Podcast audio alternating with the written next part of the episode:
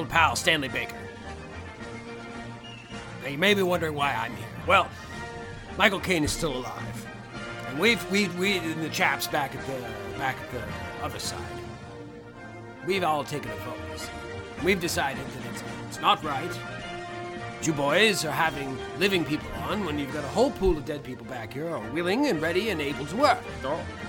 Did you let all those dead people in our swimming pool? Swimming pool, Stanley? Yes, they're all hanging out there right now, waiting their turn. There's Jimmy Stewart's out there. Oh. he's doing good. Uh, we got. Uh, I think it's just Jimmy Stewart right now, but Well- there's more coming. I assure Oh, you. okay, okay. Hi guys, I'm just loving this pool. He, he- he loves that pool. So I've been sent on on behalf of my, my friend, uh, Michael Caine, who is quite still alive, and I believe has appeared on here before, but I'm putting a stop to it. Absolutely 100%. Okay, okay. I'm assuming that I'm dead. There's no way that I'm not. You're dead. You're definitely Yes, dead. I'm quite dead. killed in the Zulu Wars, I believe. Yes, yes, yes, yes. Time machine, you see.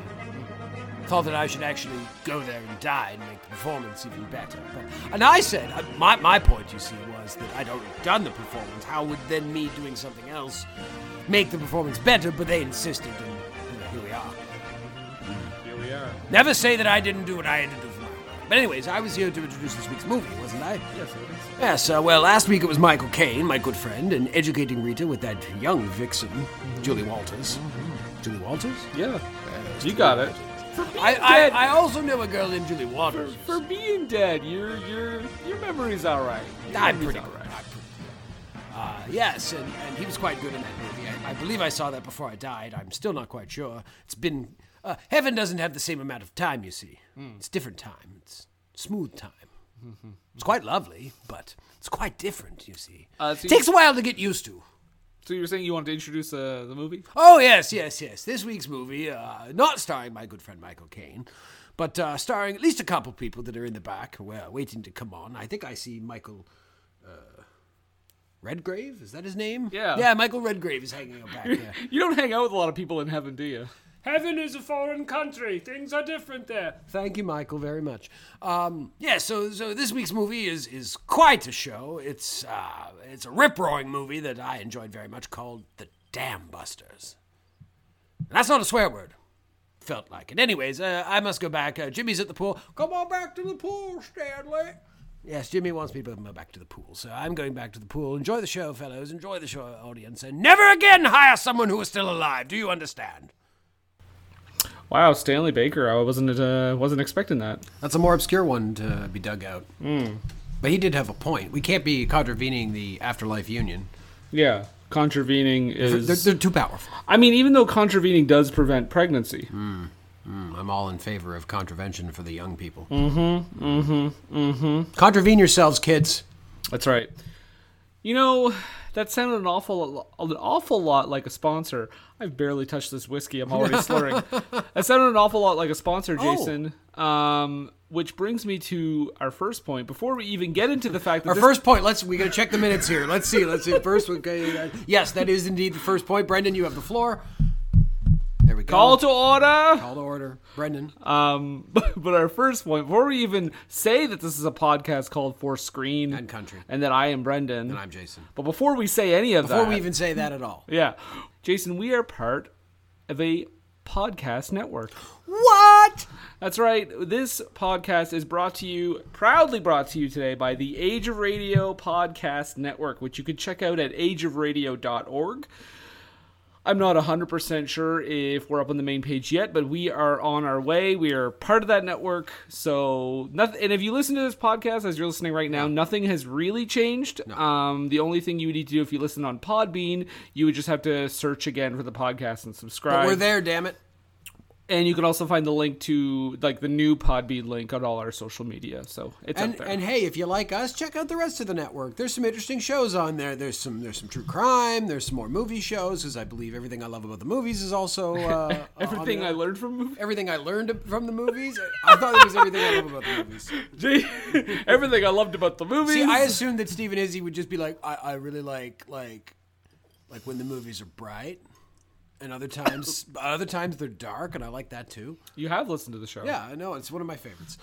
Everything I learned from the movies. Yeah, so everything I- you're adding in a the. You're like an 80 year old. Everything I learned from movies. There you go. Oh, I see what they're saying. That everything that they learned in their life, they they then learned from movies, which of course is a much longer title. And wow, I mean, that sounds like it should be the premise, but I don't think they really. I mean, they do say what they learned from each movie. Why are we giving them so much free advertising? What I want to know is why Steve and Izzy are, are talking about their own life experiences and how movies that they've watched have informed how that they've then played out those life experiences. Like, did like okay, for instance, did they have they ever had like an old friend who was like a scientist and built a time machine? And did, were they inspired by Back to the Future as to how they approached that situation? If so, Stephen Izzy, Jason's making all good points here. and Think that's just it. one of the many shows available on the Age of Radio yeah, Network. that's just us and them. No, There, there- there's a True Crime Alaska podcast, which is really specific and cool. Mm-hmm. Uh, there's some weird hippie new age shit on there. There's, uh, it's great. We're, we're part of a great team. our, our our buddies, the Home Video Hustle, is are also there. Absolutely. Brett and PJ. Um, yeah, and lots of different genres. Uh, so this will be fun. We're part of a new. It's a part of a new day. So, Brendan, I say to you, raise your glass. Yeah. Here's to our association with the Age of Radio Podcasting Network. May it, it- not be a podcoin. And By the way, folks, save all your podcoins up. It's coming back. Don't worry. One of these days. And but yeah, so that's the first bit of news. The second bit of news I actually want to mention as well is we also have a new email address. We've only done almost 100 episodes, Jason, so it takes a while to get that email address. You got to wait on the registration. We had to gotta- send the paperwork directly to Larry Page. He had to review it, sign off on it. So if you want to send us an email, and we'll mention it again at the at the end of the show. But if you want to send us an email about anything, you want to send us pictures, please nothing illegal, uh, suggestions. Don't even say that, you Uh, asshole. now I just ruined it. Suggestions, questions, comments, anything like that, you can send it to for screen and country at gmail.com. Easy as that in any email client you prefer Gmail, AOL, Hotmail. Uh, maybe I'm sure there's like a- GeoCities mail. a non-mail, GeoCities mail. Yes, absolutely, sure, it's still out there somewhere. You could you could probably even. Uh, do we have a news group? Should we get a news group? I Rec mean- I mean- podcast dot for screen and country. I mean, people say Reddit is the way to go, but I think a news group is much more appropriate. Or can we get can we can we make a Yahoo group? We could. I, I would rather make a Yahoo group, but we cannot make a subreddit because if we make a subreddit, then I'll go visit that subreddit and I'll be really sad. Okay. Well, with all that bullshit out of the way, um, we are going to talk about a movie this week that is number 68 on the list. But before we talk about this week's movie, we should probably say what the premise of our show is. Yeah. If you're listening for the first time on Age of Radio, welcome. Welcome. Thank you for joining us. Uh, as we said, this is a podcast called For Screen and Country. Uh, we talk about the top 100 British films on the British Film Institute top 100 British films of all time list. That's what we normally do. Um, and this week will be no different. And then we kind of, you know, talk about talk about the movie, get into detail. Is it worth it? Is it should it be on the list? Should it not be? It, how well does it age? And that comes up a lot. Absolutely. And you can expect a number of things in this podcast, folks, especially if you're just joining us. You can expect the hottest of hot takes. You can expect uh, uh, tangents that relate very, very tangentially to the movie. as tangents tend, tend to do. Uh, you can expect uh, uh, uh, occasional outbursts of anger from me or Brendan, but probably me. Probably you. Um, and you can expect uh, a lot of love because that's what we're here to bring to you, the listener. That's right. Jason summed it up as best as anyone could.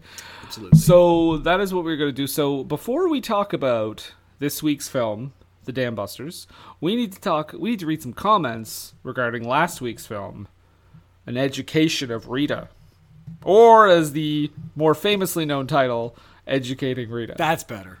Jason, Hi. oh hello. That's a really nice, pleasant way of you uh, of you introducing. I'm just real yourself. happy to be here. Wow. The uh why do you have your why are your pants off? This is a party, and this is how I do. I mean, I don't need your pants off to see how happy you are to be here. Plus, it's plus it's you know it's my turn. Last time it was you who had your pants off. Once you finally took them completely off instead of just leaving them around your ankles like a creep. you know, you'd think that was a bit. Nah, no, But that's for real. That's for real. In his defense, it was very hot in here, but Well, take them off is what I'm saying. Just Yeah. get them off. don't sit there like you're sitting on the toilet. exactly. Yeah. Taking a leak. Wait, wait a second. Are you saying like I'm sitting down to take a leak? yeah. Well, I mean, there's nothing wrong with that. I mean, Sometimes you got to take a load off. Annie. First comment comes from Victoria Stewart. Ooh. And she says, It's pretty good, but my friend and I would say he's a bit of a wanker, really, for years afterwards. I like that the romantic subtext stays sub.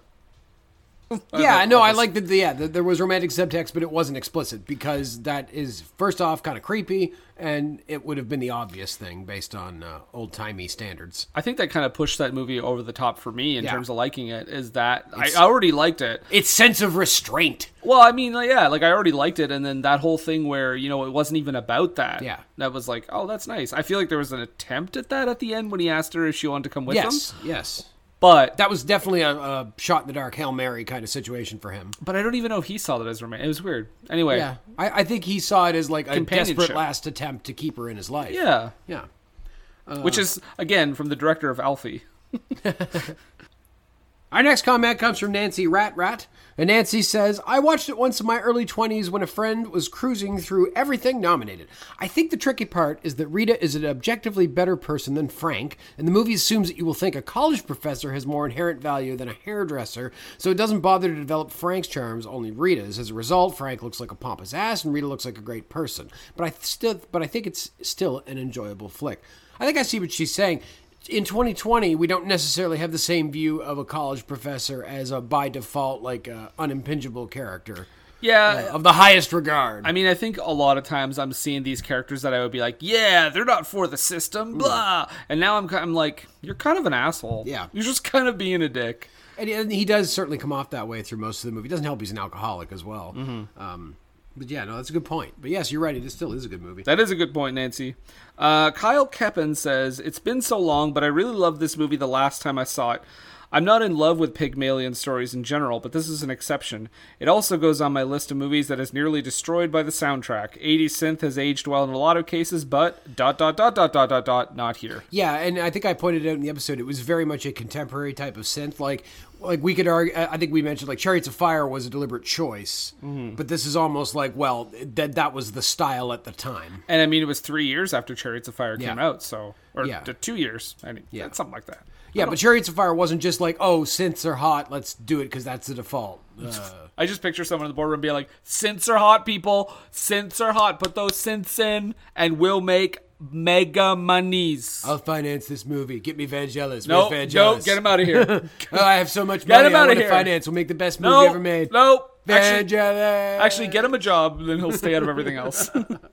Never hear from that guy again. um, Pygmalion stories. Yeah, no, I didn't think of this initially kind of as a Pygmalion story, but yeah, absolutely. Uh, But this is different because this is a much better modern take on that story. Uh, that we don't have that kind of mo- again from modern eyes. Pygmalion is fucking creepy because Henry Higgins finds this flower girl who's like this uneducated, poor talking, you know, just street kid, and he makes a bet with his best friend that he could turn her into a lady. And in the course of turning her into a lady and, and kind of educating her and giving her a, a thing into the window world, he falls in love with her and eventually ends up with her.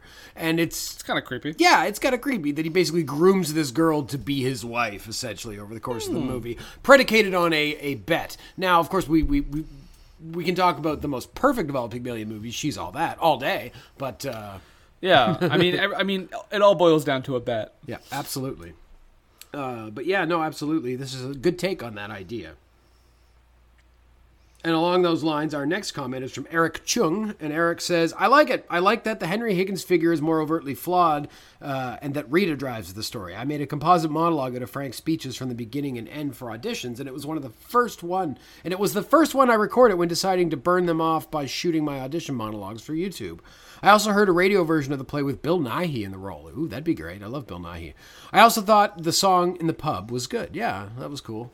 And they're all singing along, and she says, "I want to sing a different song." I want to sing a different song. yeah, it's a great scene. Yes. Um, Leslie Horn says, I believe this play slash film influenced the most recent versions I've seen of My Fair Lady, in which Eliza is transformed by a newfound love of learning more than by Henry Higgins' uh, attention. I want to see these newer versions of My Fair Lady. Where's this newer version of My Fair Lady? It was Lady? made in 1964. I was in a newer version of My Fair Lady uh, 18 years ago, but I don't think that we did anything particularly modern with it. And you you played Eliza? Yeah, I was Eliza straight up. Mm-hmm. All I want is a room somewhere far away from the cold night. For some reason, I thought you were gonna sing "All I Want Is a Room at the Top," and then maybe after I'm done, my life will be at the top. And then I'm gonna drink me a can of pop. In this sporting life, Hey!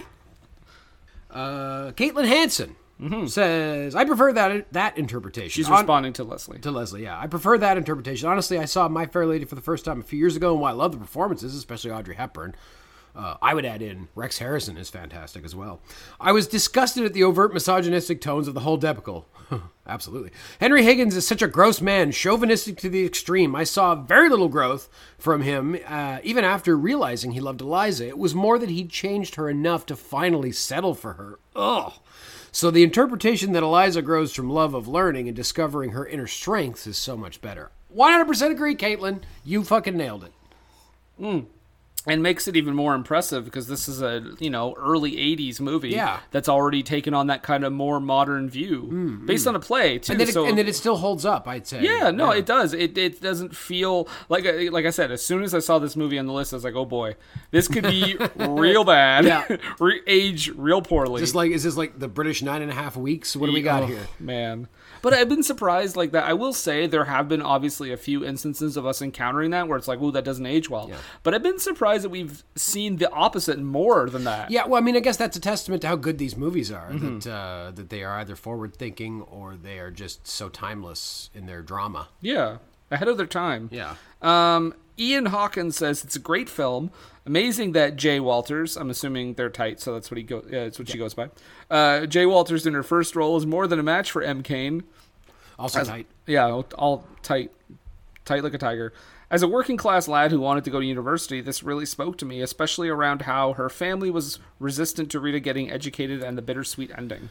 Yeah, yeah. That, that that's such a foreign idea to me. Thankfully, I, I like the like no one in my life I can think of has ever discouraged uh, a female from getting education if they want it. Yeah. in favor of, of settling down and having a family. I mean, and and they would be supportive of that too. I Mm-hmm. mean, I'm, I consider myself privileged that in my life I don't see that, but I mean, it's it's crazy. To Different era, maybe. Yeah, different era. But I think that attitude absolutely still exists. There are Oh, it definitely does. people that believe that, although it's much harder to force that issue. Yeah, I was gonna say I don't think it's as much of a. Uh, I mean, I don't. I don't want to speak for you know women, but Absolutely. I don't think it's as much of a problem, or at least it's not as difficult as it was back then. Well, society has changed enough that it's, I suppose, easier. It's like if you want to live your life, you can go off and live your life. You, your your family doesn't necessarily have recourse to track you down and force you to do what you what they want you to do in a way they might have in the past. so what I'm trying to say is, ladies, stop complaining. Everything is a okay. You finally did it. Congratulations. You- Let's move on. oh God. You what's that? What's that slogan? Uh, you can't. You come a long way, baby, You have come a long way, baby, but now you've come as far as you're gonna go. and you ran so far away. What does Tracy Walker say, Jason? Oh, let's get into this misogynistic hole. Tracy Walker says, This is absolutely one of my favorite movies ever. I love Julie Walters in this. It's one of those I've seen maybe 10 times because I keep making other people watch it. It's been a few years, so it might be time for a new watch. This is one. Sorry of those, for making you sound so angry, Tracy, but that was just, I felt the passion. This this is a movie though that I could see myself watching more than once. I know we've we come across these movies like great movie, probably won't watch it again, but this is one that's like light enough, but there's also enough going on to make it like, you know, to make it feel like a full like, you know, this is a movie on the BFI Top 100, but at the same time it's a comedy that is easy to watch. If my aunt came to me and said, We should watch a movie, what do you think I would like? I might be like, You want to watch Educating Rita? You're a teacher. You might like it. It does take some shots though. Uh, absolutely. Okay, our last comment here, Jason, is from David Stein, and he says, This is my favorite movie of all time. Wow. It High ma- praise. It made me look at college as more than just a vocational school. It shows that education is also transforming. It was very funny, too. That's wonderful for him because for uh, when I went to college, uh, the things that uh, I had in mind going to college were Animal House and uh, the TV show Undergrads. And you were sorely disappointed. I was, yes. there were there were not nearly enough panty raids and uh, way too much work. Not enough misogyny. That's right. I mean, everybody was pretty cool. I'm really glad your expectations were not set at like Revenge of the Nerds going into. No, thankfully, yes. No, I, I actually growing up, the only Revenge of the Nerds movie I think I saw was probably the third one because it was the only one that was not not rated R and that I was allowed to rent. The Darth Vader list one. Yes, yes, absolutely. Um, so Jason, those are all the comments. Thanks everyone for for sending us your thoughts and prayers. God, we love hearing from you. Uh, we do love hearing from you, God. Now, the last thing we do, Jason, before we move on to this week's movie, which is of course the Dam Busters, we need to compare this one, Educating Rita, which is number 84 on the BFI Top 100, to number 84 on the AFI, the American right. Film Institute Top 100, and that movie is the Dennis Hopper classic Easy Rider. Yeah. I, Yeah. I, I, I'm going to say Educating Rita. Yeah? To be honest. I think Easy Rider has its place in history. Having recently rewatched it, Yeah, I think you're right. I haven't seen Easy Rider in a long time, so I don't remember much about it. But uh, Educating Rita definitely holds up. Yeah, and, and I while, mean- while I acknowledge the importance of Easy Rider, yeah, Educating Rita. if we're talking quality, I mean, Let's let's put this hot take out into the world. Educating Rita over Easy Rider. If you have a choice, if some psychotic person walks up to you and says, "What do you want to watch tonight? Easy Rider or Educating Rita?" You pick Educating Rita. I mean, I feel like if you don't have a person that's really into film, you'll have a hard time getting them to watch Easy Rider because that's a very obtuse movie. Um, that's not hard to follow, but very strange. And I mean, I will say right here, I like the movie. It's a it's a good movie. It's a well made movie. It's it's a it's a crazy movie. Certainly, you know, belongs to be, it deserves to be in the annals or whatever. But I don't know. I just I think Educating Rita is just a lot better. So if you have to watch a movie that begins with the letter E, pick Educating Rita. Or Eraser. Ooh, or Eraserhead. Ooh, starring Arnold Schwarzenegger. How would that go? Oh, what's this baby thing? Why does it look so gross? Where's the baby alien come from? Look at me, I'm dancing in the radiator. Look at my moves. Why is everything making so much noise? Why are the pipes so loud? Mr. Lynch. Loud pipes. Mr. Lynch, cut, cut the scene. Wait, why did this make this into the movie? I was trying new editing techniques uh, while I was making the movie. yeah, right. That was was that before he filmed that uh, that movie about him interviewing a monkey for murder. Yes, no, it was it was in the forty years in between. Yeah, a real thing. anyway, um, so that's it for the comments. That's it for that. We need to talk about this week's movie, Jason. We need to talk about the Damn Busters. those damn busters.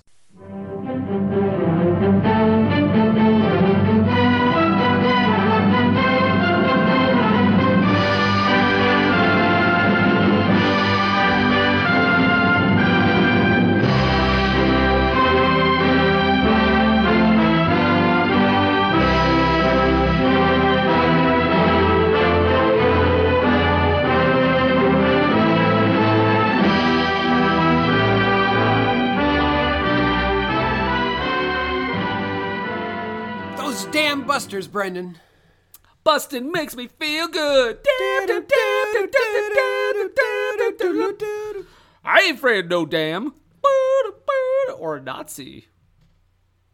I did not see any of them in the I did not see any dams. Guys, this is essentially what the show is, okay? Yep. Now you have an idea, you can take it or leave it. This is what we're getting into, friends. it ain't getting any better from here. What are we talking about today, Brendan? We are talking about 1955's The Dam Busters. And who stars in that movie, Brendan? Well, first of all, this movie is directed by Mr. Michael Anderson. That's not what I asked, but thank you, Brendan. This movie stars a couple people we've talked. Well, actually, at least one person we've talked about Yes. before. We have uh, Michael Redgrave as Barnes Wallis, the assistant chief designer uh, at Vickers Armstrong Limited. He is the gentleman uh, in this film. Well, we'll talk about the plot of the movie. He is the gentleman who is devising this bomb. Uh, Yes. at the center of the film. And longtime listeners will remember him from his turn in uh, The Go Between as Yes. the older Leo. Yes, very brief, Very brief uh, role, scene, but, but- yeah, he was in that. Uh, we have Richard Todd as Wing Commander Guy Gibson, the actual uh, man who's leading this charge. What a name for a, for a flyboy, by the way. Guy Gibson. That's perfect. Uh, Ursula Jeans, as you might hear a little bit about Ursula Jeans if, if I do put in a little blooper at the end because Jason had some fun little riffs there. Uh, but Ursula Jeans is playing Mrs. Wallis, um, of which she's on screen for three minutes, maybe. Yeah, it's not very long. She's there right at the beginning. It's like, put a lady in this movie. There's no ladies. I won't tell you who all these characters are, but I'll just list some of the names because if I say the character names, neither you or I are going to remember who they are. And one of them is named Dingy. but we have Basil Sydney, Patrick Barr, Ernest Clark, Derek Farr, um, and then actually one of the most interesting ones is you know who has a small part in this movie, Jason? I do not, Brendan. That would be Robert Shaw, Oh. aka Quint, as uh, you all may know, as from Jaws. He's actually sitting right by Guy Gibson in the plane uh, in the climactic sequence. Crazy. I- yeah, I wouldn't have known if I hadn't seen the name, and then I Google imaged it, and what do you know? I would have been impressed if one of us had have recognized Robert Shaw, 1955, in a British movie. Right. So the Dam Busters. Give us a give us a little uh, a little breakdown of what the br- break this dam down, Jason. That's right. So, so this is a pretty, uh, at, at least for 1955, this is a pretty accurate depiction of the events that led to the famous dam buster raid in 1943. Uh, so, this Dr. Wallis basically comes up with an idea to build a type of bomb that can get around the defenses of German dams. Because the German dams have a number of uh, torpedo nets that are in front of uh, in front of the dams in the water that make it difficult, well, or really impossible to get a torpedo or an explosive in to destroy the dam. So Dr. Wallis has invented a, the principle of a bouncing bomb that can be used to skip across the water and get over those torpedo nets and against the dam and to blow it apart. And so this movie is about him uh, pretty much from the beginning, from the process of building the bomb, researching it, and then uh, getting a squadron together and training them and deploying this bomb on this raid eventually. And that's basically what the movie is from start to finish. It's very procedural. it's very procedural. and I will tell you, the first movie I thought of when we're, when watching this movie is a movie. Out of all the movies we've covered, Yeah. Weirdly enough, I never thought I would say this, but the movie I thought about the most was The Day of the Jackal. That's exactly what I was going to say. Right? Yeah. We- We're a similar kind of like progression where you get this very clear sense that there's an advancement being made Yeah. throughout the course of the movie towards a goal. there's enough there's enough character to get you through. Yeah. There's not it's not overwhelming like like not everybody's like this bright, you know, colorful, wonderful three-dimensional character, but it's still it, it's it's perfectly adequate for what they need. Exactly. Everything in this movie is adequate for the purpose of telling this story. Because this is a very interesting story from the war that needed to be told, and and just as a, a heads up, there's been tr- they've been trying for many years to tell again. I know Peter Jackson has been involved Yeah. with trying to get a movie Stephen version Fry. made. Stephen Fry, uh, I think he's written some scripts. Well, they they, Uh. they tried so they did try to launch a remake of this movie, Peter Jackson at the helm and Stephen Fry writing it, and I believe he did write a script. Yeah. Um, which we'll get into in a little bit here. Which but- I, yeah, and I want to see that movie. Obviously, right now maybe isn't the best time to be making movies, but like they were talking about it as recently as 2018. I so- will give you some po- potentially upsetting news about that. Oh, no. Um, in 2018, yes, Pe- they were talking about it, but Peter Jackson also said he only had the rights for about a year or two, so they may be gone. Ah. They may have lost them, I point, yeah. suppose. Yeah. But yeah, um, the Dam Busters. Dam Busters. 1955 this movie Yeah. is made um yeah so procedural um this is like okay i feel like if this was now obviously this was based on a true story Yes. um you said it's very close for 1955 It's very close. The main events and facts are, are correct. There are some deviations with character and stuff like that, but But what what I think is interesting is obviously this is like a thing that happened to, to, with the British. This has got nothing to do with America. But I think like it, it's it's interesting because I think if this was like an American story Hmm. and made in Hollywood, I think we're gonna be we'd be seeing a much different movie. absolutely. Because this feels like, and I know it wasn't part of Hollywood, but it feels so not Hollywood. It's not. It's very much not. And the the uh, climactic attack sequence of the film is really a good example of that. Yeah. Uh, now we'll we'll discuss this much, but clearly this this attack sequence is famous for inspiring uh, many of the shots in the uh, trench run in Star Wars Episode Four. Yes. So, but this movie's attack sequence is not your typical Hollywood action attack sequence. Now, obviously, it was made in 1955, so it's it's certainly not going to be up to a Michael Bay esque level of detail.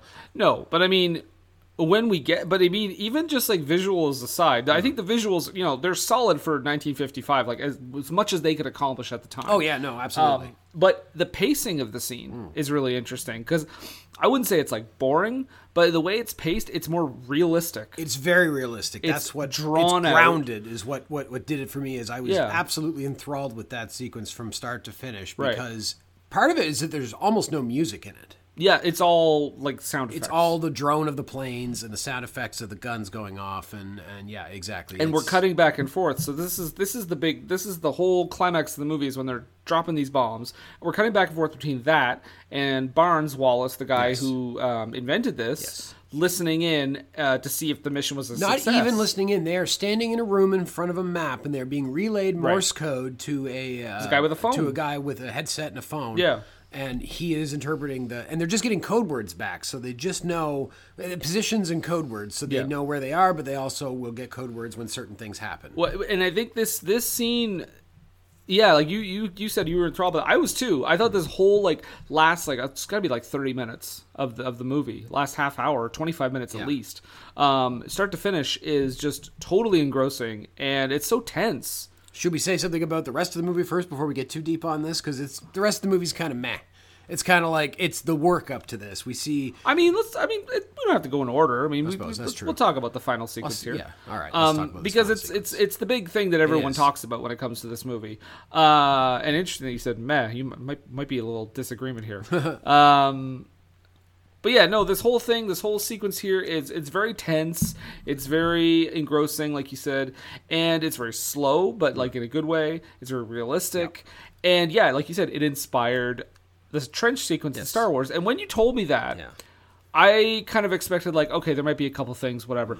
That fuck, there's like, he there's at least one direct line copied is- sections of this. There, there's a moment in, in there where they're coming up and he says, uh, Look up on the tower. There's about 10 guns or something along those lines. And that's straight out of Star Wars. He says almost the, I think he says the exact line in Star Wars when they're talking about the Death Star. So I have three quick clips Yeah. that I, I that reminded me of Star Wars, and it's hard to pick one because I could obviously pick visual clips, but um, just the visuals we should talk about. Their their outfits, like their masks and Yeah. stuff, are very similar. The view looking out You're of the doing plane, these profile shots Yeah. of the pilots as they're flying. Like that's very, you know, Star Wars Almost identical. Picked up on that.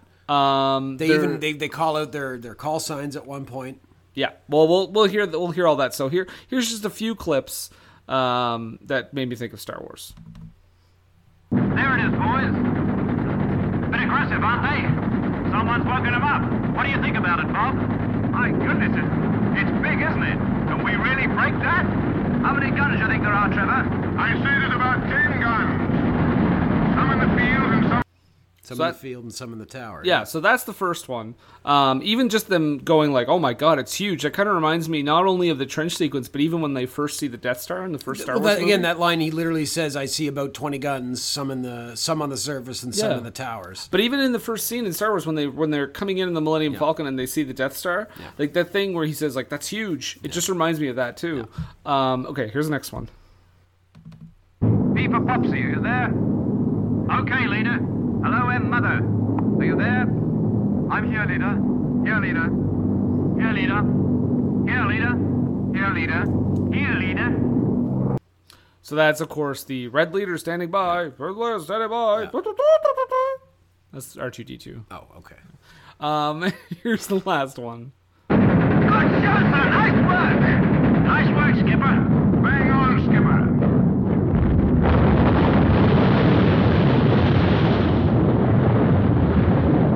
It's gone. We've done it. We haven't. It's still there. So of course that reminds me of the scene where in the first movie there's a scene where they actually think they nailed the Death Star. Yeah. And he's like, I got it, I got it. Negative. It's a miss. Yeah. It's it, it's right there. Yeah, George Lucas was definitely inspired by this. The other movie I believe is called uh, 633 Squadron. Yeah, and uh, I believe he also pulled some stuff from uh, Tora Tora Tora Yeah. as well. Yeah, I'm sure. I, even 12 o'clock high, I bet. Yeah, there's lots of like older war movies um, that George Lucas just li- loved as a as a fan, and uh, And stole from and, and, and in the best possible way, even Yeah. though it's not realistic as far as space combat goes, because you want the realistic space combat, go watch Babylon 5 and see those uh, well, ships flying around. But I think here's the thing. I mean, not to get on Star Wars too much, but I think him using stuff from a movie like this, like a like a real like a more realistic World War II movie,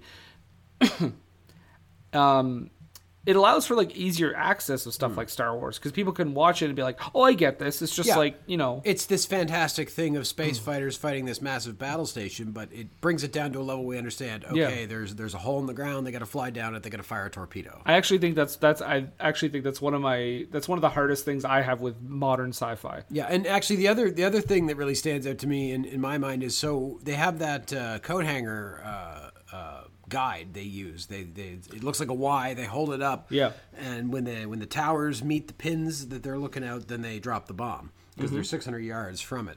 That kind of reminded me specifically of when when they're coming down the trench and the targeting computer's on, and you see like the the sides of the targeting computer slowly moving in as it gets closer and closer. And then eventually it locks on. Like it reminded me of that specifically Mm-hmm. Oh, yeah. those shots. And also, we can point out while we're still talking about Star Wars, all the shots from the Bombardier slot um, look straight out of a Tie Fighter because it's got that round window uh, that clearly inspired what the what what the cockpits of uh, Imperial Tie Fighters look like in Star Wars. Yeah, there's a lot going on, and okay, maybe I'm crazy, Jason, You are. but there was a part of the theme that almost reminded me of the medal ceremony in Star Wars. So the first clip you're going to hear is from the medal ceremony at Star in Star Wars, and then the second clip is from a little snippet from the theme of the Dam Busters. Now it's not identical, Yeah. but I do feel like John Williams pulled something from this. So let's just listen.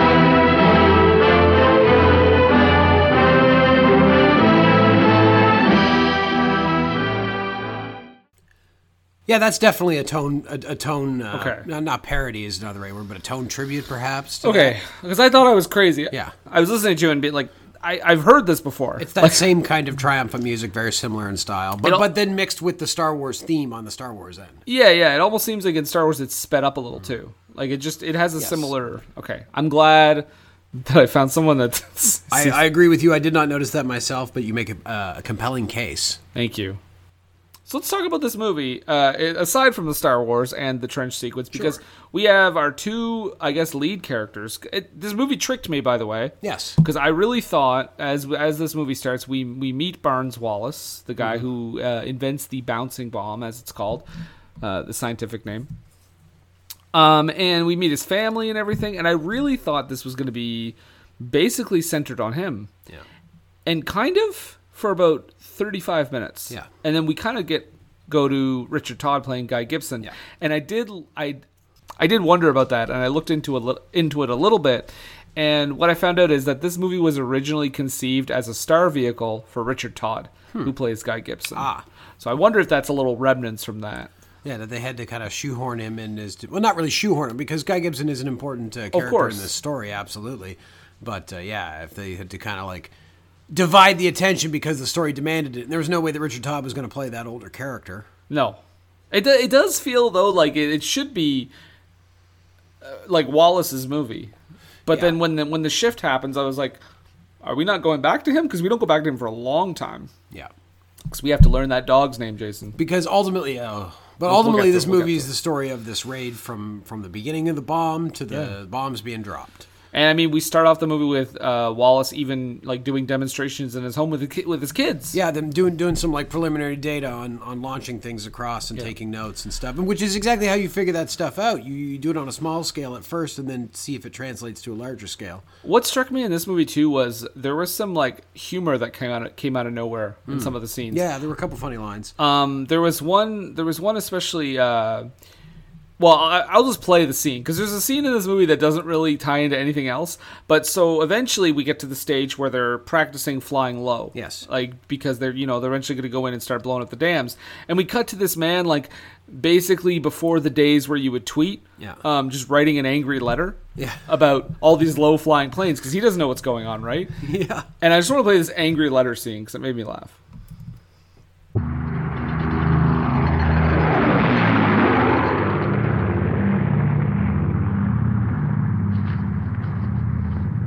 Sir.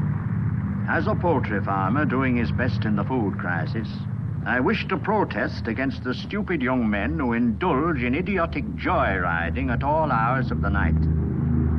It may be good fun for them. It may be good fun for them. But I would point out that every time they come over our poultry houses, my hens lay premature eggs that drop off the perches and mess up the floor. This means a serious loss to both me and the country.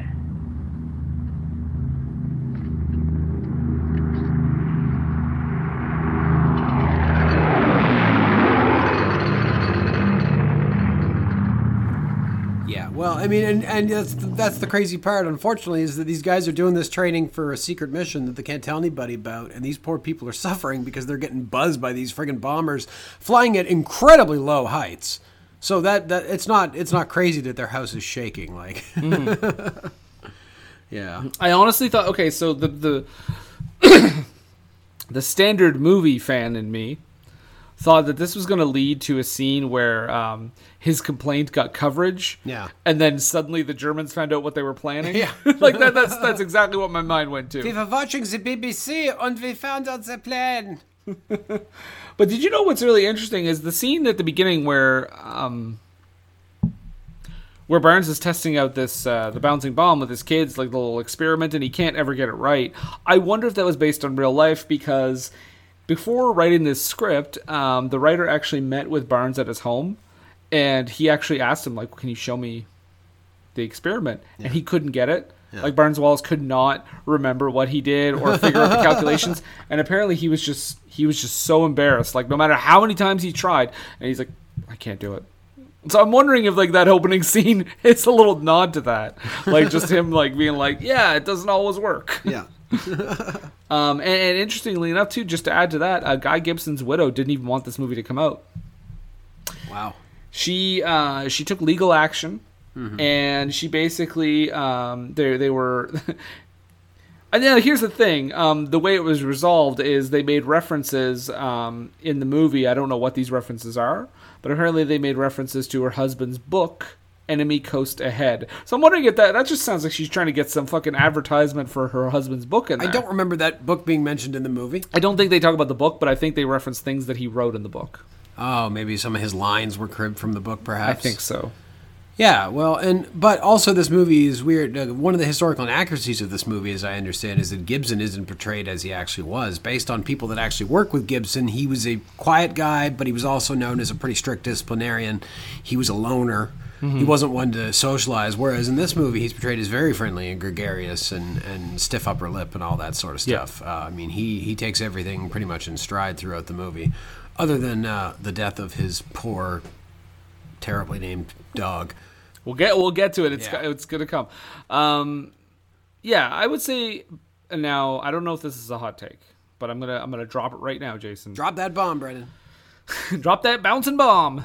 Hit as many targets as possible. Um, I don't think Gibson is as interesting as Barnes Wallis. No. I don't think he's all that interesting. I think you're character. right because there's not much to him. Now The- the, stuff with the dog aside, The stuff with the I dog think aside, I think that adds some, one bit of humanity I Yeah. suppose we really see in the character. I think that adds some dimension to him. But otherwise, like I'm just like when it shifted to him, when the movie shifted to him, I was like, I kind of want to go back to Barnes. he feels like a stock character, but he's not even like cartoonishly stock. He's just kind of generically a stock character, rather than trying to make an interesting guy. Like imagine if it had been about this brooding, grimy, like kind of shitty guy that had to do this mission and pull it together and make it work. Like. It sounds better, actually. I wonder if, if the Peter Jackson movie, should it ever actually happen, or, or a new version of it, would focus more on that about like Guy Gibson being this asshole.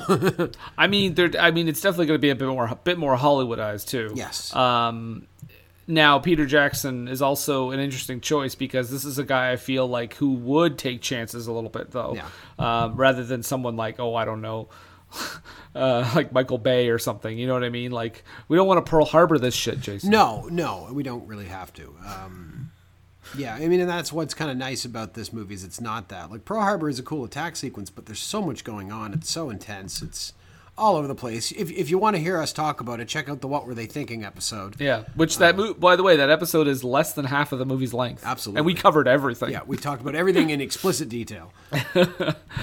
um, but yeah, like, like that was it's so over the top. But this feels like I say, it's procedural, but it's it's still tense yeah, as it's going on. Like you feel like uh, you're kind of there waiting because so much of the military is the idea of hurry up and wait, right? So even when you're in a plane and you're heading toward a target, sounds like being on a film set. By the way, yeah, exactly. It's like being on a exactly. It's it even when you're uh, heading toward that target, they're flying low. They're doing this daring do flying, but even that is like, well, we're waiting because we're on this mission to do this one thing, and Right. we have to wait all this time until we're ready to do it. So Mm-hmm.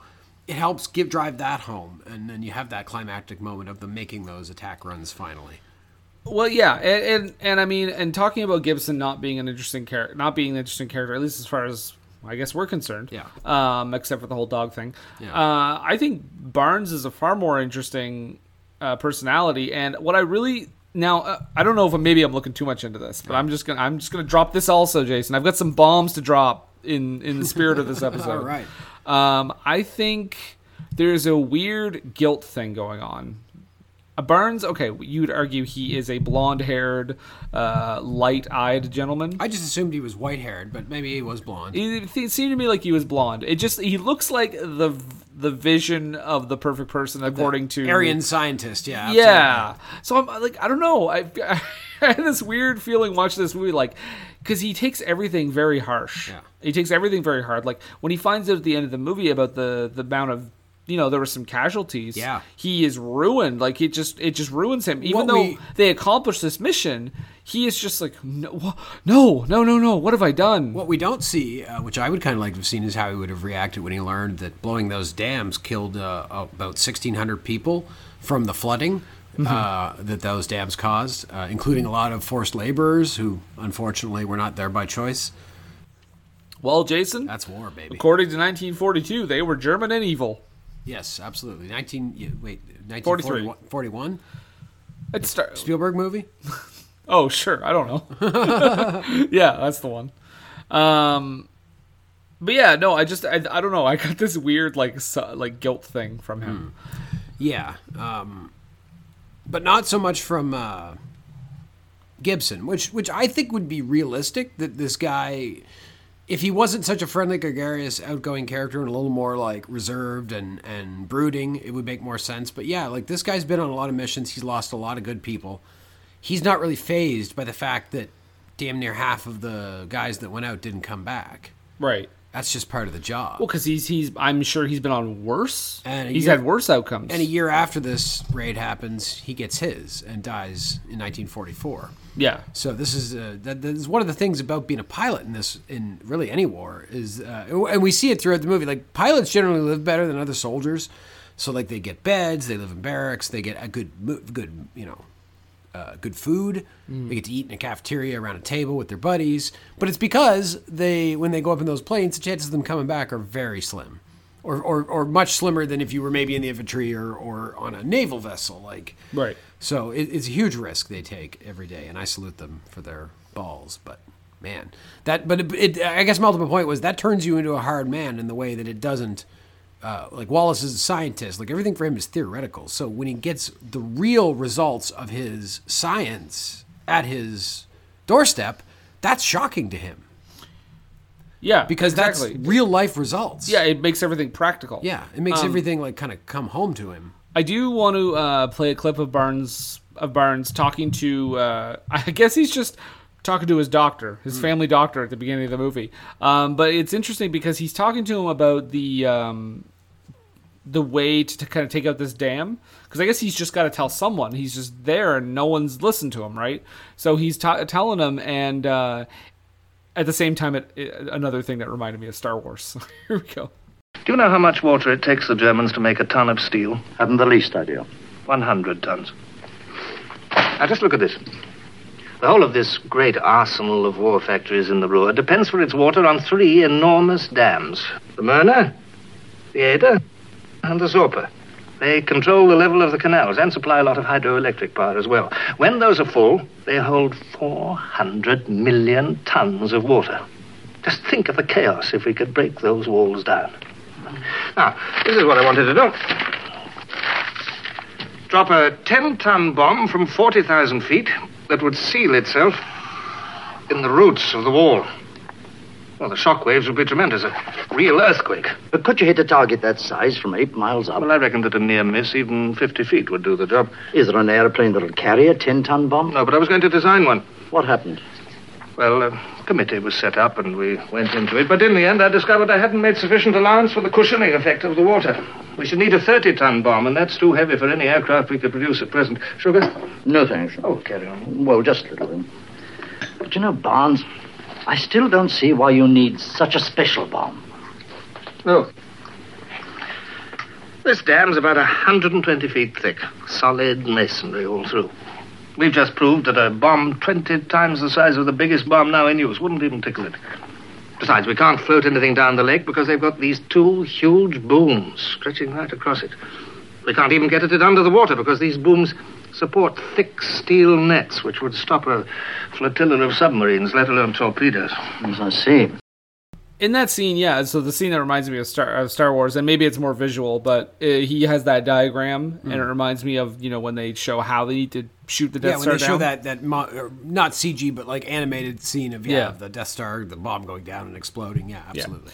So it reminded me of that. Um, and also, I, I think one thing I was worried about when watching this movie is being confused. Yeah. Because I, I know you're a big history buff. I, I don't know a lot. Yeah. so I was worried a little bit about the mechanics of this movie and if I was even going to be able to follow most of what was going on. Yeah. But the way they lay that out is very clear. Yeah. Like, this is what needs to happen. These bombs have to bounce to get to their target. Um, it has to be this big, but planes can only carry this big. So I'm trying to, and it, it just it just made sense to me. They explained it in a way that was like not like layman's terms, but enough to like get it. And because of the Official Secrets Act, they actually actually left out a bunch of detail Yeah. that they could have explained, uh, but they weren't. Because they weren't was, allowed to. Yeah, because this is only 12 years after the after the actual campaign. Actual raid, yeah. Yeah. So stuff was still classified. The weapon system was still classified. And actually, I'll, I'll take this opportunity to mention this. So if you'll notice in the movie, uh, when you see the bombs being dropped, they look animated. So my thought was that they had planes flying low over for the footage, and then they animated a bomb in, and then used like explosions in the water, like a charge or something in the water to blow the water up, so that it would look like the bomb was bouncing. That seemed to make sense to me. But then I learned later that no, the footage we were watching was actual test footage of those bombs, but they had animated over top of them because they were still classified. Yeah. and they didn't want to give away the actual like like uh, uh, look of those bombs. Um, as well, we don't see the mechanism for providing the backspin, which was one of the key things about how this thing worked. Is that they actually had it on a roller underneath the plane, and it was going at I think 500 RPM with the backspin, so that when it hit the water, it would slow down, and that would allow the plane to get out of the way, and then it would bounce to where they needed it to, and then the backspin itself would allow it to stay flush against the wall of the dam as it sunk under the water, and then once it got down to the proper depth, explode. Isn't that like so interesting? That's fascinating. Because Like- like- I wondered the same thing. Yeah. Like, why are we seeing this weird blotchy circle? And then I, I expected, oh, it's like that's what they could do with special effects Yeah. at the time. But Be- yeah, no, because some of the other special effects we see are very much that, like hand drawn on the frame, like especially Yeah. when the bullets we see bullets being fired at the planes and stuff. which I mean, again, 1955. Yeah, That's what they had. That's what they had to do. But no, yeah, reading that, I was like, that's crazy. We're watching real footage, and because it was so recent, Yeah. World War II, when this movie came out, was recent. yeah, it was still fresh in people's memories. So- a lot of people that saw this movie were fucking there. People Like- that were people that survived World War II could have still been like 30, yeah, easy enough. like or in their 20s. Yep. And what's interesting too is that after that raid, um, because we see a number of planes crash, uh, because a bunch did. Um, now, one of the planes we see crash didn't actually happen. Uh, we see a plane crash into the side of the mountain, which is a pretty harrowing scene. But that didn't actually happen. The, the the other plane crashed into some wires. It, it was just less interesting for sure visually, Yeah. crashing into some electrical wires. Less dramatic. less dramatic. And, and for some reason, that specific scene was added into the North American cut of the movie, and I don't know why. Got to take down the British one peg at a time. Yeah, I, don't know, I guess so. You No, see him crash into a mountain. It's So, fun. but but the guy, but the plane that crashes in the ground, Yeah. um, that also reminded me of Star Wars. Yes, yeah, absolutely. Just the way because when, when the guy goes down, he's like, ah, he like crashes into the Death Star. But- By the but- way, oh, I, hold on, I have to tell you something that's gonna blow your mind because Yeah. I just read this. I wrote it down. Um, sorry, I didn't mean to cut you off. But Gilbert Taylor. Okay. Okay. He so he was responsible for special effects photography on the Dam Busters. Mm-hmm. was the s- director of cinematography for Star Wars. There you go. So George George not only cribbed the style, he got the guy. He stole the guy. He stole the fucking guy. Gilbert Gilbert Taylor. Absolutely. I'd love to shoot movies. That's all he says. Yeah. Yeah. And, uh, so, but what I was going to say is that one of those planes that crashed in real life was retrieved by the Germans because the plane crashed and killed the pilots and crew and everything, but it didn't destroy the plane. And more importantly, it, it uh, uh, one of the bombs that it was carrying was undetonated. oh. So the Germans got a hold of it and started to uh, look into it and try to figure out how to use it themselves. And they were building their own versions of it and testing it, but they couldn't get it to work right because the the the bomb would stay the same speed as the plane as they were going, and it's because they didn't understand how important the backspin aspect of that bomb was. They just didn't know, and so they built like this complicated like rocket fired system to try to get the bomb to slow down, uh, but it never worked right. Thank God. Yeah, which uh, I mean, and also they would have to use it in very spe- specific circumstances because it's a very specific purpose-built bomb, and I'm pretty sure that I don't know that it was ever used again, just because it was such a very specific circumstance that they used this weapon for. Well, and that's why we we do see a little bit of like the bureaucracy of this whole thing. Yes. We talk about bureaucracy a lot in this podcast. I feel, and I feel like the, the biggest thing was Brazil. Yeah. Um, but this is a lie in this movie. Yes, apparently. absolutely. Yeah, no. Uh, uh, Wallis didn't have any more opposition, I think, than anybody else would in that job. No. You know, he had friends that were supportive of the project, and he had people that didn't think it were a good idea, and it was just the typical thing that anybody uh, who was, you know, designing weapons for the government would have to go through. Uh, it wasn't that he was being kept down by the man, No, this is poor blonde-haired, but being kept down by the man a little bit makes for a much better story, doesn't it? True. Yeah, it gives him much more of a goal. He also said that because there's a there's a part of this movie where he's basically being told like, you know, oh, we have to go through this and we have to go through that, and they're not comfortable with this, and he says, well, what if you told them that I designed the plane that we're going to use? Because in the movie he does. Yes. In real life, though, he was heavily involved with the, with the design of the Wellington, the plane that they end up using, um, but he was not actually its chief designer. So he was not the guy. He just helped. But you know what? I, I'm willing to allow that slide because it's close enough. I mean, if he was involved in the design to say that he designed it, I mean, he's not too far off. Well, then how about this, Jason? How about the fact that um, his whole thing about blowing up the dams was not even really his idea? Hmm. He didn't bring that to the forefront. That had always been a target um, of Yeah. the Air Ministry before the war. Or, a- uh, dams, yes, absolutely. As far as infrastructure goes, if you can blow a dam, that's a big, that's a blow. That's a big blow. I, I was, if you want to go through some more historical stuff, I got some notes here. Um, another, th- now this is a, I love this scene in the movie, but it's total fiction. But I really like the scene is when they go to a live performance. Gibson and the rest of the crew they go to like a dance, like a dance hall basically, and uh, Gibson takes notes of the spotlights, and, and first, first again, the Hollywood movie viewer in me thinks, oh, there's gonna be a girl there. He's gonna he's gonna sh- hook up with her. Yeah. She's gonna be like, oh, don't go on this mission, and she's gonna be all sad, and she's gonna be all happy when Yeah. he comes back. Nope. no, no, that's not what it is. He sees the spotlights, and he gets the idea of like, oh, if we're doing this at night, which we have to drop the bomb at night, why don't we come up with this spotlight thing? Um, so we can actually see where we're dropping it. Now, this is this is not something he devised.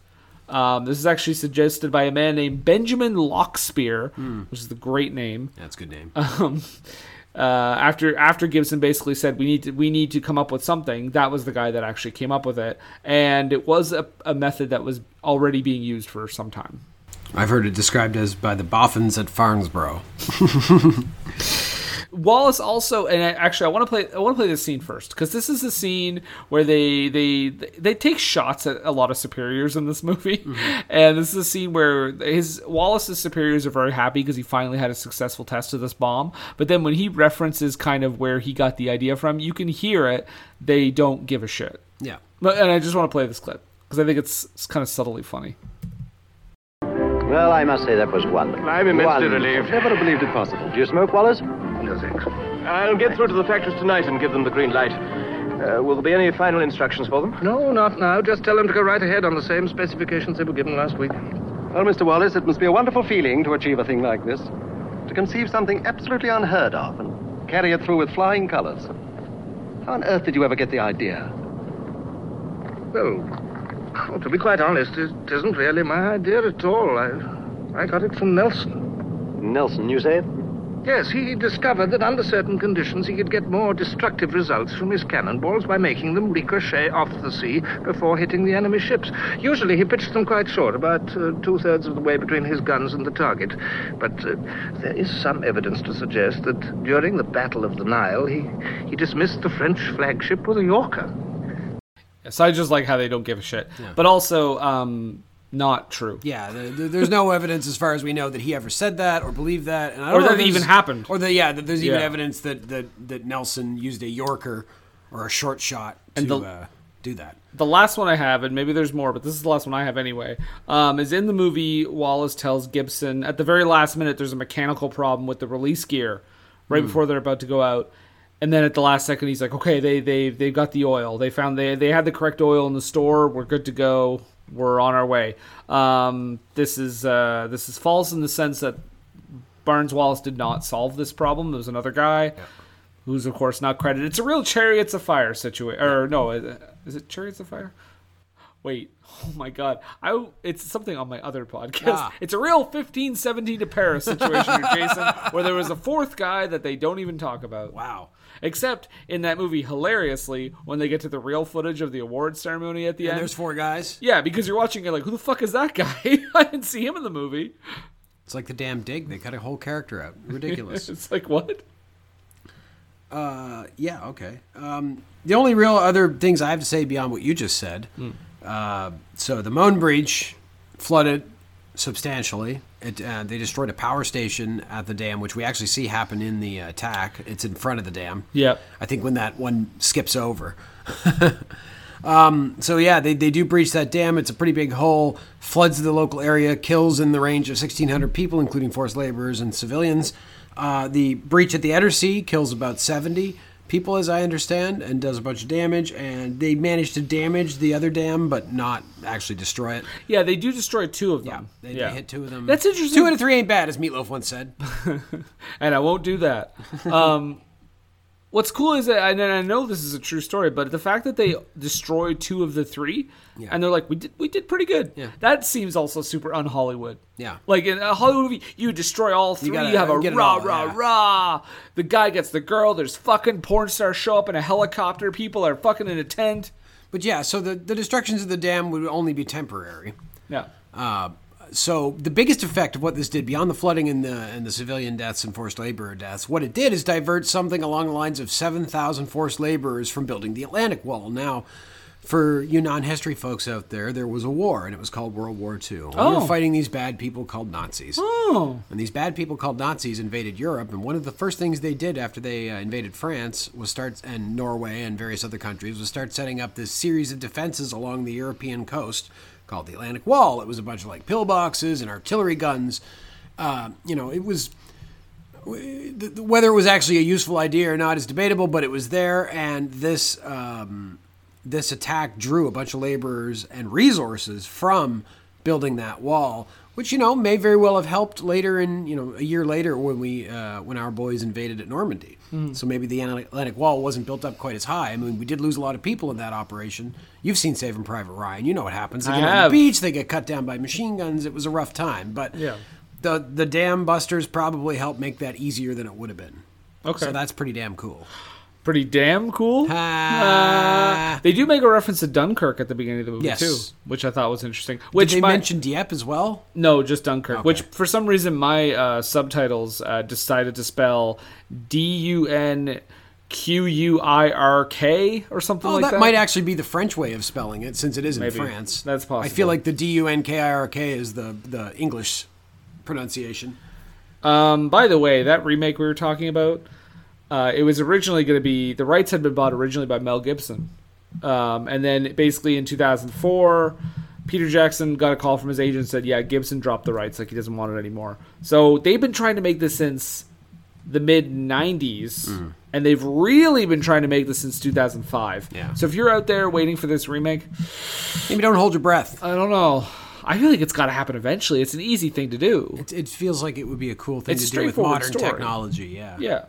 You get an Australian to make a British film. But they'll put a lady in there. They'll they'll uh, be a love interest. They'll have to put that in. I kind of hope they do because this is a very, very, a very. very, this is a sausage party of a movie. Yeah. Is, there's no question. Ursula Jeans is like you say, is only there for a cup of coffee and then it's gone. she's the third one credited in the Yeah. cast, so I was like waiting for her to come back. Speaking of cra- cast credits, did you notice that ahead of the title card, not only are both of our actors credited, they're credited with their character names Uh, their character names and their rank. and their ranks. Yeah, which is cool because they're real people, and it's nice to know out of the gate uh, from a film goer's perspective. Okay, this is the name of who these people are. But then they immediately go into the other cast and they don't bother to No. credit them, even though that would be again incredibly useful. Well, those are our two leads, I guess, right? yeah, I suppose.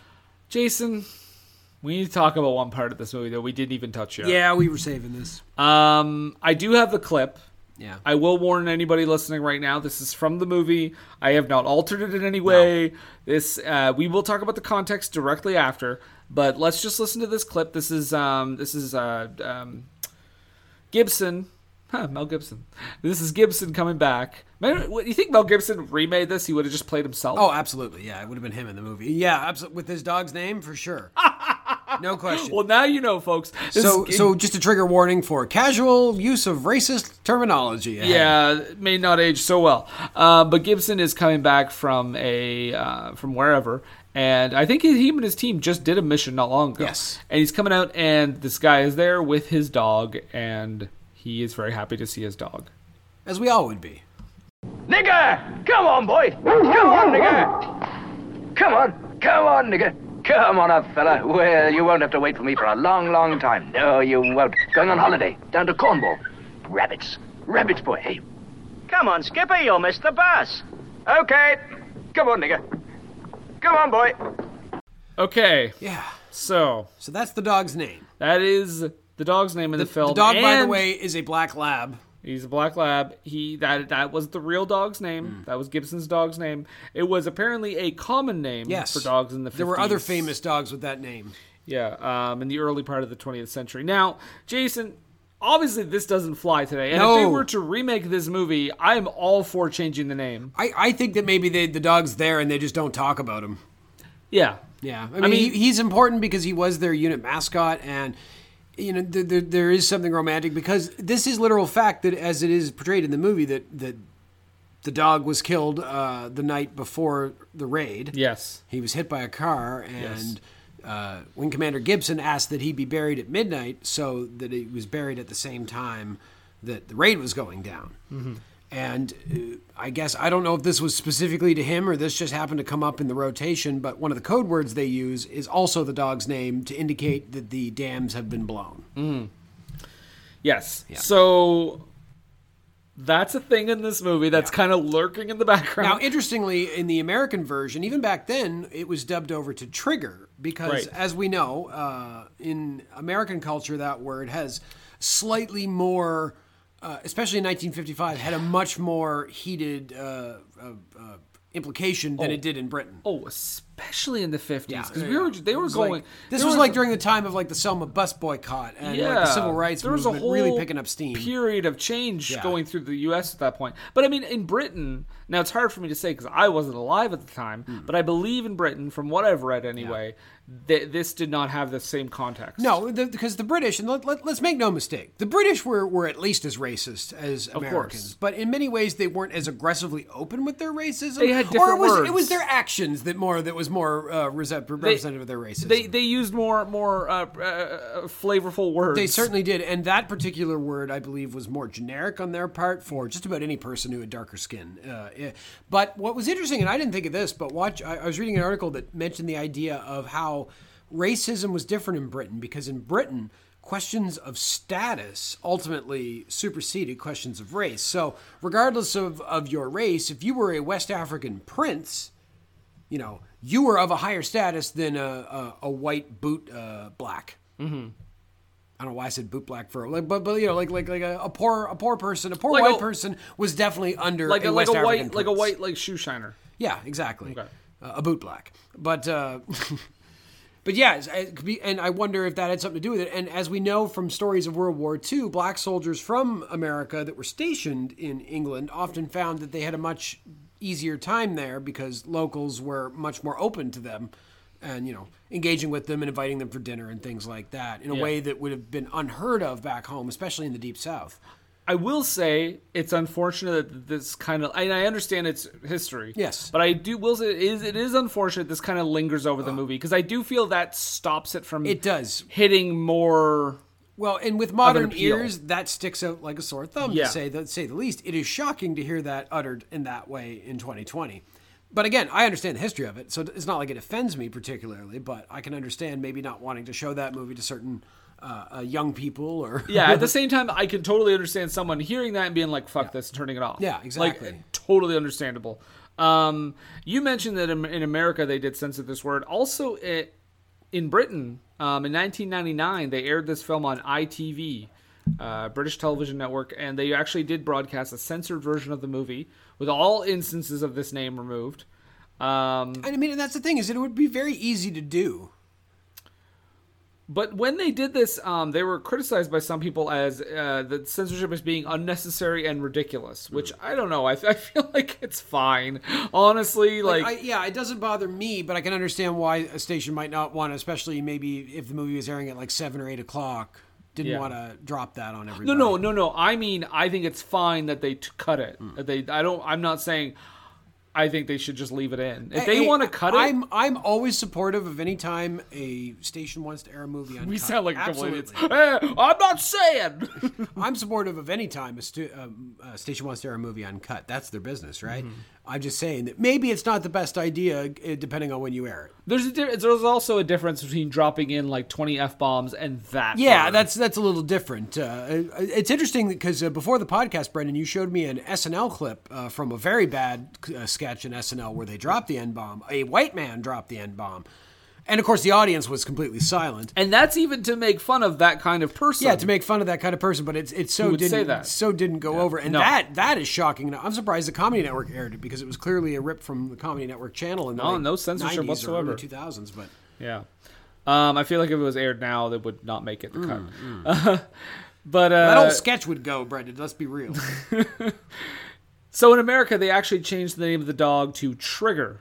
Yeah. Um, so just wanted to mention that. Um, so and then later on, so this also aired on TV in like 2018.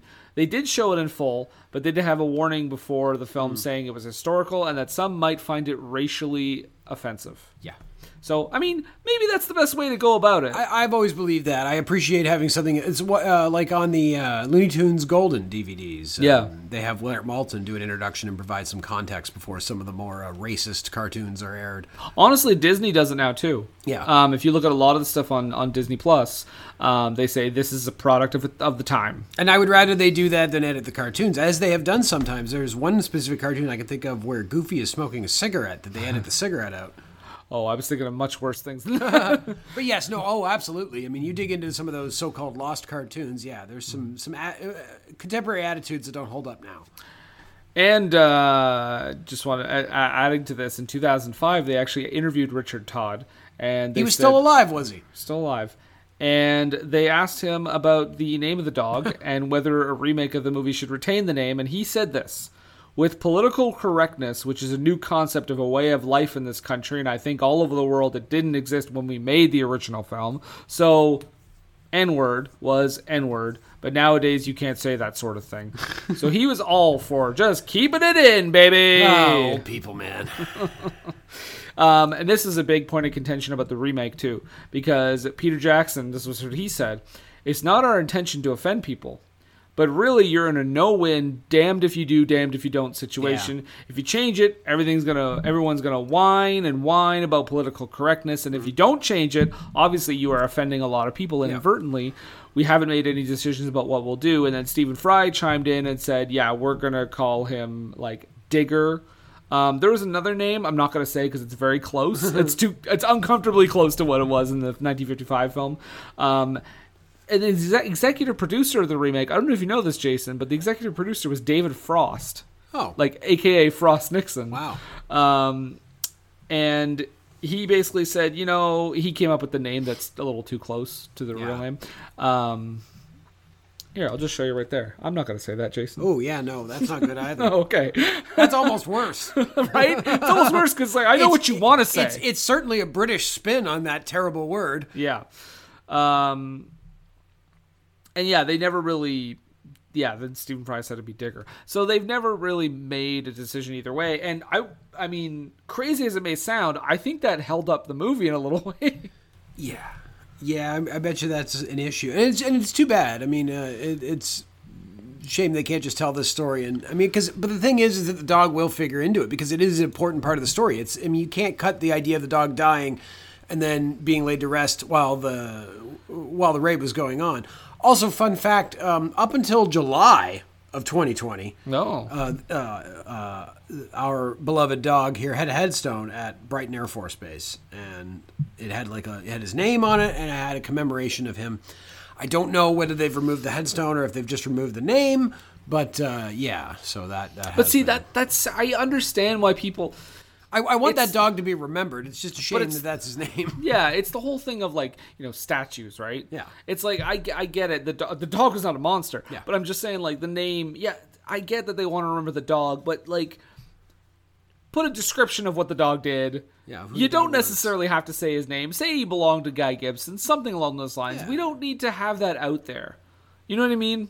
Yeah, exactly. Like it's just it seems like I mean fuck the statues, take them all down. But it seems like it's just like a weird. It, it- I don't know. We need to part, put start putting up statues to ideas and not people. Maybe that's the plan. Why Or at least, or at least not Confederates. Why isn't there a statue of like Harriet Tubman? Yeah, well, that that's nobody can argue with that. Well, actually, some people can, but they're assholes, so fuck them. Well, they can, but that doesn't mean they're right.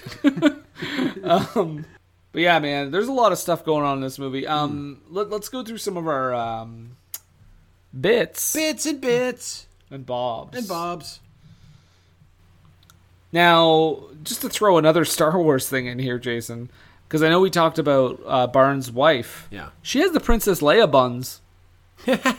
she does, doesn't she? She I, does. I thought they looked familiar. I was like, "Where- are they? I didn't because I wasn't thinking of Star Wars at that point. It was later when I saw some of the shots that included more of the Star Wars end of it. But wow, yeah, Yeah, she- crazy. She, has total Leia buns. that's that's nuts. There are some fun transitions too. I like when he's um he's being told he's they're gonna give him two weeks, Hmm. and then there's a line later where it's like, "Well, it's been five months. I hope he came up with something." Like, One thing I noticed in this movie that I didn't like initially, and thankfully it doesn't happen very often, but the the way the betting music was in the early scenes where he's talking to like his wife or the kids or something, and it's it's just this bad 40s underneath betting music, and it's indicative to me like hot take here, but I didn't really like generally how this movie looked. oh, okay. I I found it very like it was fine. It was absolutely serviceable to what they were trying to do, but like most of the movie was very just almost play like in how it was shot. It was very much standard two shots. Yeah. Wasn't a whole lot of like interesting stuff done with lighting. Cinematography was not a Cinematography was not sure. the strong suit of this movie. Uh, however, once you get into the attack sequence, that's where you see all the creativity in the movie as Mm-hmm. far as like different shots and everything It's yeah. but yeah, overall, like like the the general like this movie felt very like it was it was serviceable for what it was trying to do, but it didn't really take any like risks on that. David Lean did not make this movie. That's No, what I'm saying. No. No. it also was not three hours long. So, Well, I mean, he also made Brief Encounter. That's that true. wasn't three but that long. was called Brief Encounter. He would look like a real fool if he'd have put in a three-hour movie called Brief Encounter. Well, no, he can either make Brief Encounter be an hour and a half, or he can make it be three hours. He can't make it be like an hour and fifty-eight Uh, minutes. don't you understand the meaning of the word irony, my boy?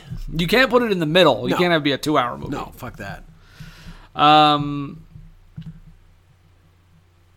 Yeah, well, I mean, the visual effects are nice. I think. Yes, the visual effects, though, I will say, for the time, it's impressive what they managed to do. And you can tell that a lot of them are animated, but it doesn't matter. It give it gets the point across. One of the smaller historical inaccuracies is that we see a lot of bullets coming at the planes, but but the Germans in these situations would have probably used flak, which I have to assume would have been much more difficult to try to uh, animate.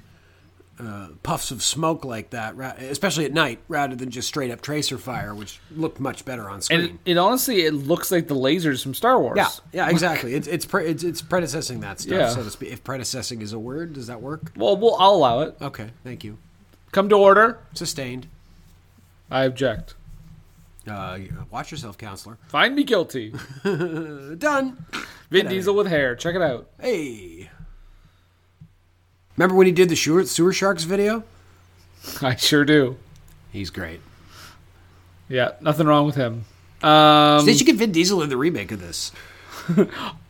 Doing a British accent. okay, I'm gonna ask you now because I did have that question written down. Sure. Who would you actually cast in the remake of this movie? That's I did. I wish I had more time to think of this. Um, I just want to spring that on you. Well, would it help if I go first? Sure, you you go first. Okay. I think Barnes Wallis. Okay. Oh, I had someone and then I totally, totally lost it.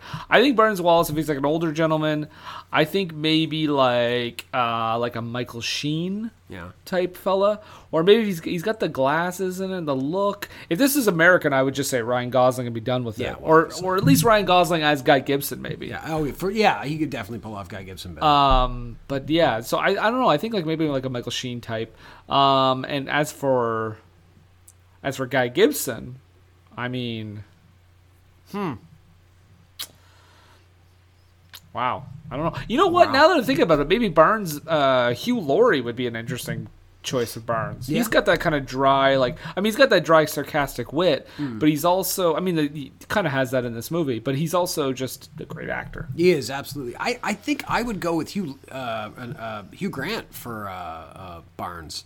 That would be an interesting take. Yeah, I think I think he's the right age. He could pull that off. That seriousness. humor Doesn't into it a little he bit. could add a little bit of humor. Well, I think he would work with those those scenes of him like, oh, it doesn't work, you know, and he's he's fretting about like how things are going to go. Like, I just like, oh, I know, I know exactly what you're going to say. I just picture him going, oh, oh dear, oh, I'm very, very nervous. Uh, I just want to say that the bouncing bomb is, is, is it's great. It's, it's, it's a great thing. And uh, uh, oh, oh dear, oh dear, I've soiled myself. and I I think How dare you not right? I don't think he's British because his name is French and he's probably American. But if he could do a British accent, I'd want to hire somebody like Timothy Chalamet to play oh, Gibson. And the reason I want that is because I don't think enough war movies reinforce how young uh, a lot of these people were, these pilots. Like I think Guy Gibson was like twenty. He was like twenty seven or something, maybe. I don't know Like, why, but for some reason I thought you were going to say Timothy Spall. Timothy Spall. Yeah. Oh yeah. Sure. Timothy Spall. Yeah. He can, I can play a young boy. you remember me in Life is Sweet? But if but if you could get more people, like especially officers that look like they're kids, that look like they're teenagers, to drive home the fact that this is a young man's war. Well, I mean, for old did- man's purposes. They did that well in Dunkirk, and they Yes, had um, absolutely, uh, Harry Styles. Harry Styles, Yeah. who did a great job. yes, he was great in that for sure. But yeah, Hugh Grant and Timothy Chalamet, or somebody as as lithe and and uh, uh, boyish. Hmm. Maybe uh, maybe an Asa Butterfield, or or even if we give him maybe a year or two, uh, a Finn Wolfhard. Yeah, I, I actually thought uh, Gibson. It would have been interesting. I, and I know he's passed away since you know he's passed away, but Anton Yelchin would have been a fun. Uh, He's kind of a, he's of like a younger, charismatic guy. Yes, I will fly the plane, Captain. I have some bad news for you, Jason. That's not his real accent. I thought he was a Russian man. nope. the dog drank beer. Wait, which is real, which is a real fact. A real dog thing. like beer, and I think dogs like beer. I think dogs will drink whatever you put in front of them. We should give Cleo some beer. Uh, we should not. she would love it. Uh, she might. She's our mascot dog now, Cleo, the for Screen and Country mascot dog. For Cleo She's also a black lab. and Cleo. Should we change her name? No. okay, I forgot the name for a second. I contemplated it in my head, and then when I realized, my brain imploded. Yes. Um, Can we talk? uh, Can we also just get back to the dog for just a second because He's that- a cute boy. He is a cute dog. Um, and I will say that this last week's movie made me cry. This movie got me close. Mm. Yes. Because there is a scene here. So when Gibson is told that his dog dies, he's very stiff upper lip. Um, he doesn't really react a whole lot. And at first you're like, wow, what an asshole. But then you kind of realize, oh, he can't really show too much emotion, right? Mm. But then later on, when he's in his office and he is like picking up a piece of paper and he sees like the collar, the leash. Oh, that's a tough, tough moment. And he sees the scratches on the door, and then he and then he just like he puts the leash in the trash can, and that's like just so sad. I, I I see what you're saying, but but that scene did not affect me. I Really? did not feel much emotional connection to this Oh. movie. Uh, because of its procedural nature, I think, and also the fact that Gibson, outside of that, doesn't show much humanity. That was my that was the only thing that I Yeah. connected to him on. And it was so, but it was so British and so subtle. You got to respect that. But also, it maybe because of that, I wasn't broad enough for me to get uh, tickled in my uh, my my sad puss. Wow, I, that's that's an image. Um, no, but I just I and I thought of it too, like him the sa- putting it in the garbage is like him pushing it like deep down. You know what I mean? Like Hmm. Yeah. just pushing it into his Well, gullet. exactly. He kind of has to because he's got a mission. and he can't be worrying about his dead dog on the mission. It was sad. I was It sad. was sad. But we got tribute when we get code mm, uh, when the dams are blown. Yes, the code, which we'll will not speak its name. uh, okay, other Goner. Goner was the code for a hit, It's right. but the other word was code for it being destroyed. Yes.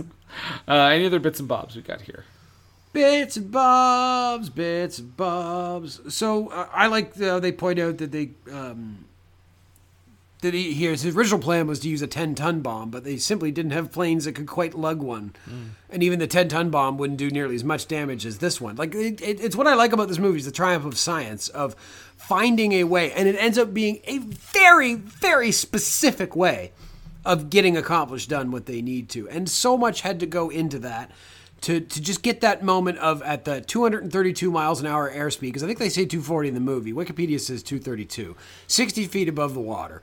And then having to time that with that physical like guide as your gu- like that's that's it's just nuts. Men were crazy in those days, and mm-hmm. and to, for them to not They're totally only, okay now.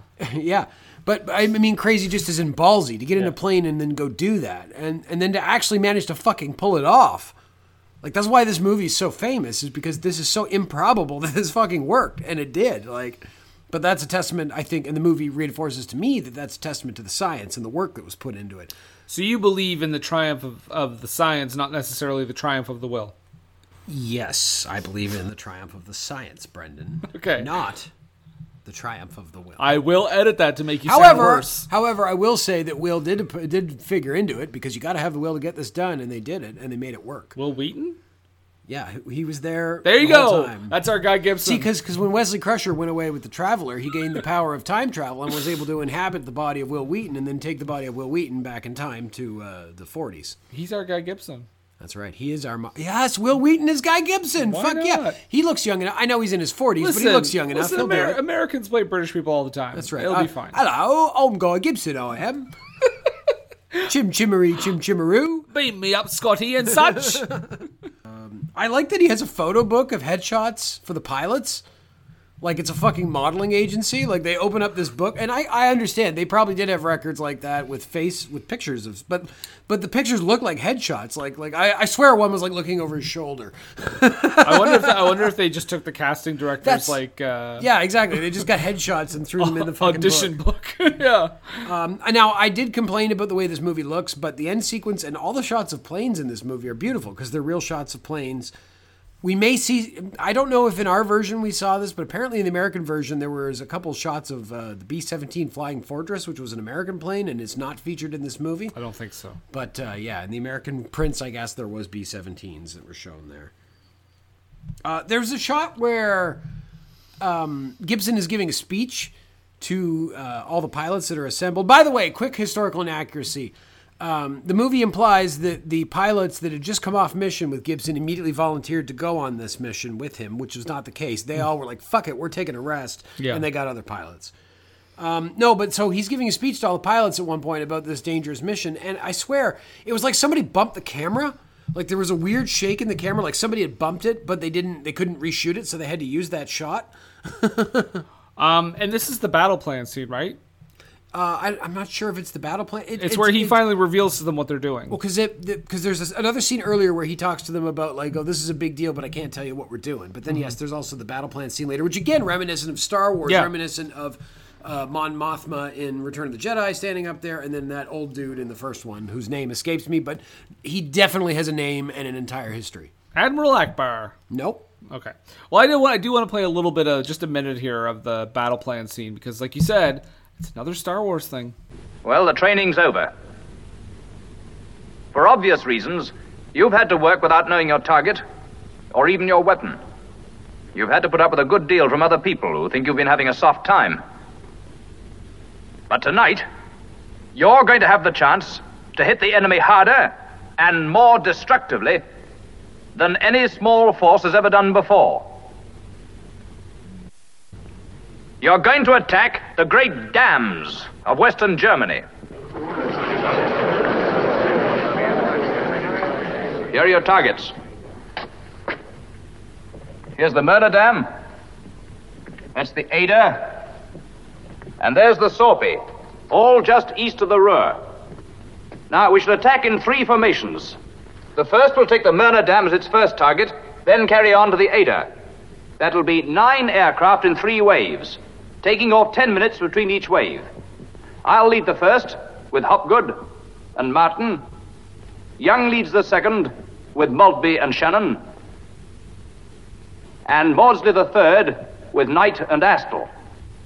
The second formation will consist of five aircraft Joe McCarthy, Byers, Barlow, Rice, and Munro. They'll go by this northern route to attack the Sorpy, and also act as a diversion to split up enemy fighters. The third formation will follow as a mobile reserve to fill in gaps. That'll be five aircraft Townsend, Anderson, Brown, Ottley, and Burpee. So yeah, no, I just, I just, I just want to listen to that too because that again, like you said, very Star Wars. Um, that that scene before they go to briefing, the as it were. Yeah. So uh, what's interesting about the this group of pilots is that I've learned in real life. Uh, so by the way, th- th- this operation is called Operation Chastise. This was the whole operation's name, um, and the pilots were a. I wanted to say multicultural, but let's be real. Uh, a bunch of white dudes from across the British Empire. Yeah. And that included Canadian, South African, New Zealand, I think, Australian pilots. Um, and, and one of the bits I noticed in this movie was that there is a Canadian pilot and we see him talking at one point and his voice his accent sounded very strange to me except for one specific word we as canadians brendan have a reputation for saying words differently and mm-hmm. one of the most stereotypical ones that we get is the word about Mm-hmm.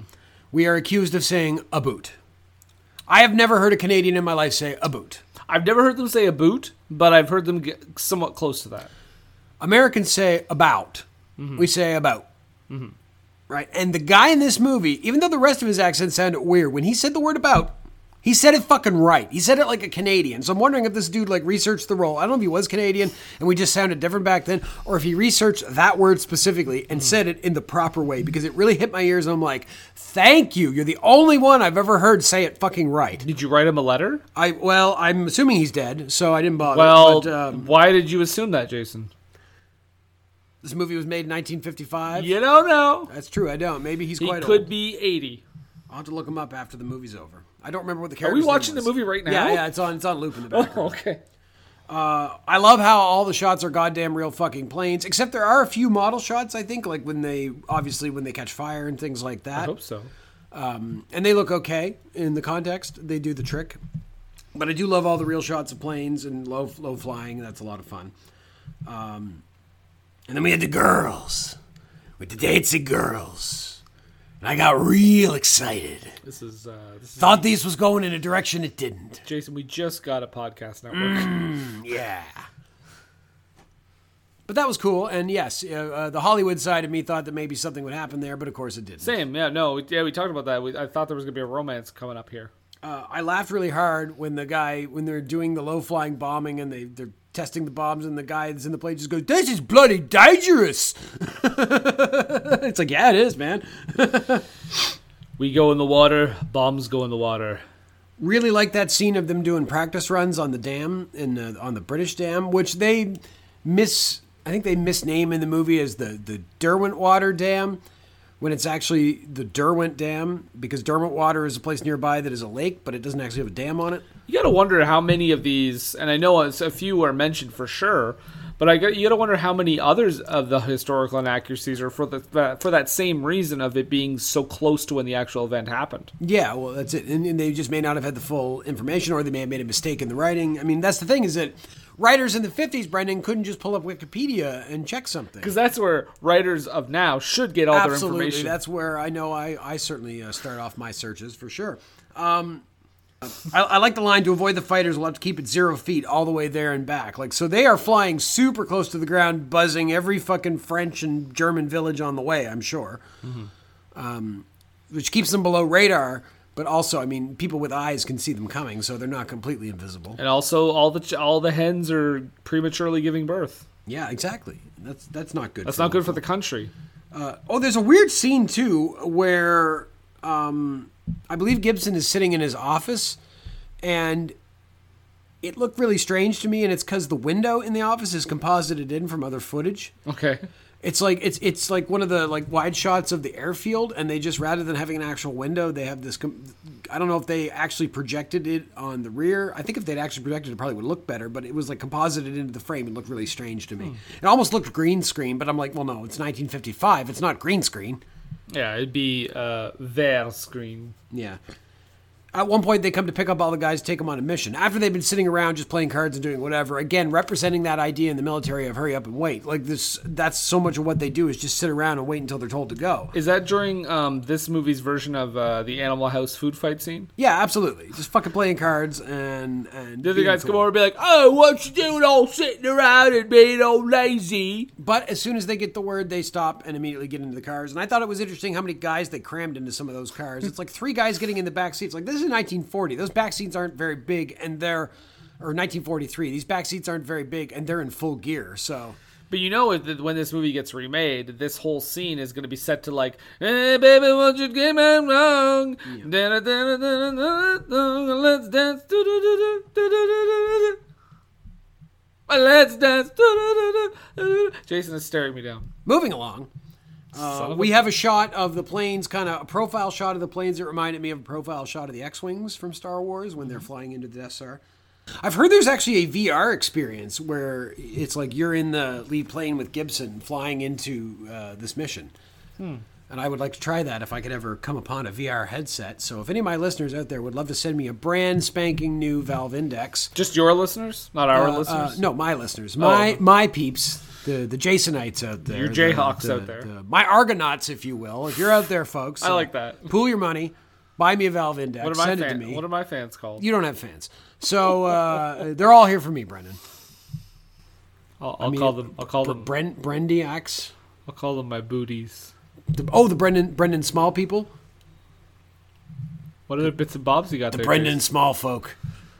I don't. I can't tell if that's offensive or not. I like that la- uh, one of the later shots of an empty table representing the pilots that aren't there. During that whole radio announcement, where Yeah. they mentioned that like eight, I think is eight of them that didn't come back. Yeah. Well, no, it was 53 of them that didn't come back. They had eight planes that were oh missing. wow. Okay. No, I read that wrong. Yeah. Um, and then the last thing that sticks out to me is that shortly, bef- like like when um, Gibson and, and Barnes are talking about the raid and everything, right at the end of the movie, and and Barnes is obviously having a hard time with the fact that 53 men died, and he'll have an even harder time with all the civilians and forced laborers that died. And Gibson's response is, "Why don't you go see the doctor? He'll give you a sleeping pill. Go get fucked up and go to sleep." The other thing he says is, "You've had the hardest day out of any of us," which I'm like, has he? Well, yeah. I mean, I guess you could you could argue like you watch 56 of your friends die on that mission, or which you set in motion. I guess that is a lot to weigh to burden on your soul. I don't know if it's the, if it's a harder day than the people that died, Yeah, but exactly, yeah. I, I kind of get what it's saying. But it also felt to me like very like uh very like uh almost white savior esque. And, and but also that was also uh, the kind of chipper-esque of that character. He's just like, ah, just go get a sleeping pill, you'll be fine, and then he goes about his business, Go only to die one year later. Go inject some morphine, it'll be fine. That's right. I do like that last shot though, as as he walks away from him, when he he basically just tells him like, "I have some letters to write," and he walks away, and they have that very nice music as he's walking down. Mm-hmm. I think that was a nice ending. Yeah, it was. Well, Jason, this movie does go to the Oscars. Oh, yeah. It only gets nominated for one award. Does not win any awards. Do you not want to guess what it's nominated for? I assume best visual effects, if there was such a thing in 1955. Yep, it was. Yeah, it was called Best Special Effects. Okay. Um, the winner that year is a movie called The Bridges at Toko-Ri, which also apparently another movie that Star Wars pulled inspiration from. Huh? So another war movie. Yeah. Um, at the BAFTAs, it is nominated for two awards, does not win. What do you think? Uh, best adapted screenplay and best visual effects. Best film and best British film. Oh wow. Both of these are won by Richard III.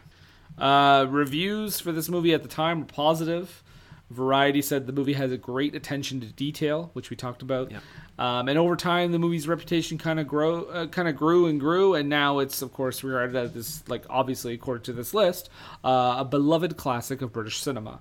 On the attention to detail thing, just one more historical accuracy that's so tiny, but I remember it being pointed out to me because I didn't notice. I'm not that observant to notice this, but at one point they're loading ammo into the Lancaster, and they're loading 50 caliber ammo into the plane when the Lancaster actually used 303 ammo. Oh. So there you go. I think that attention was to detail my ass. I think that was another thing they changed for uh, for uh, re- reasons of it being so close.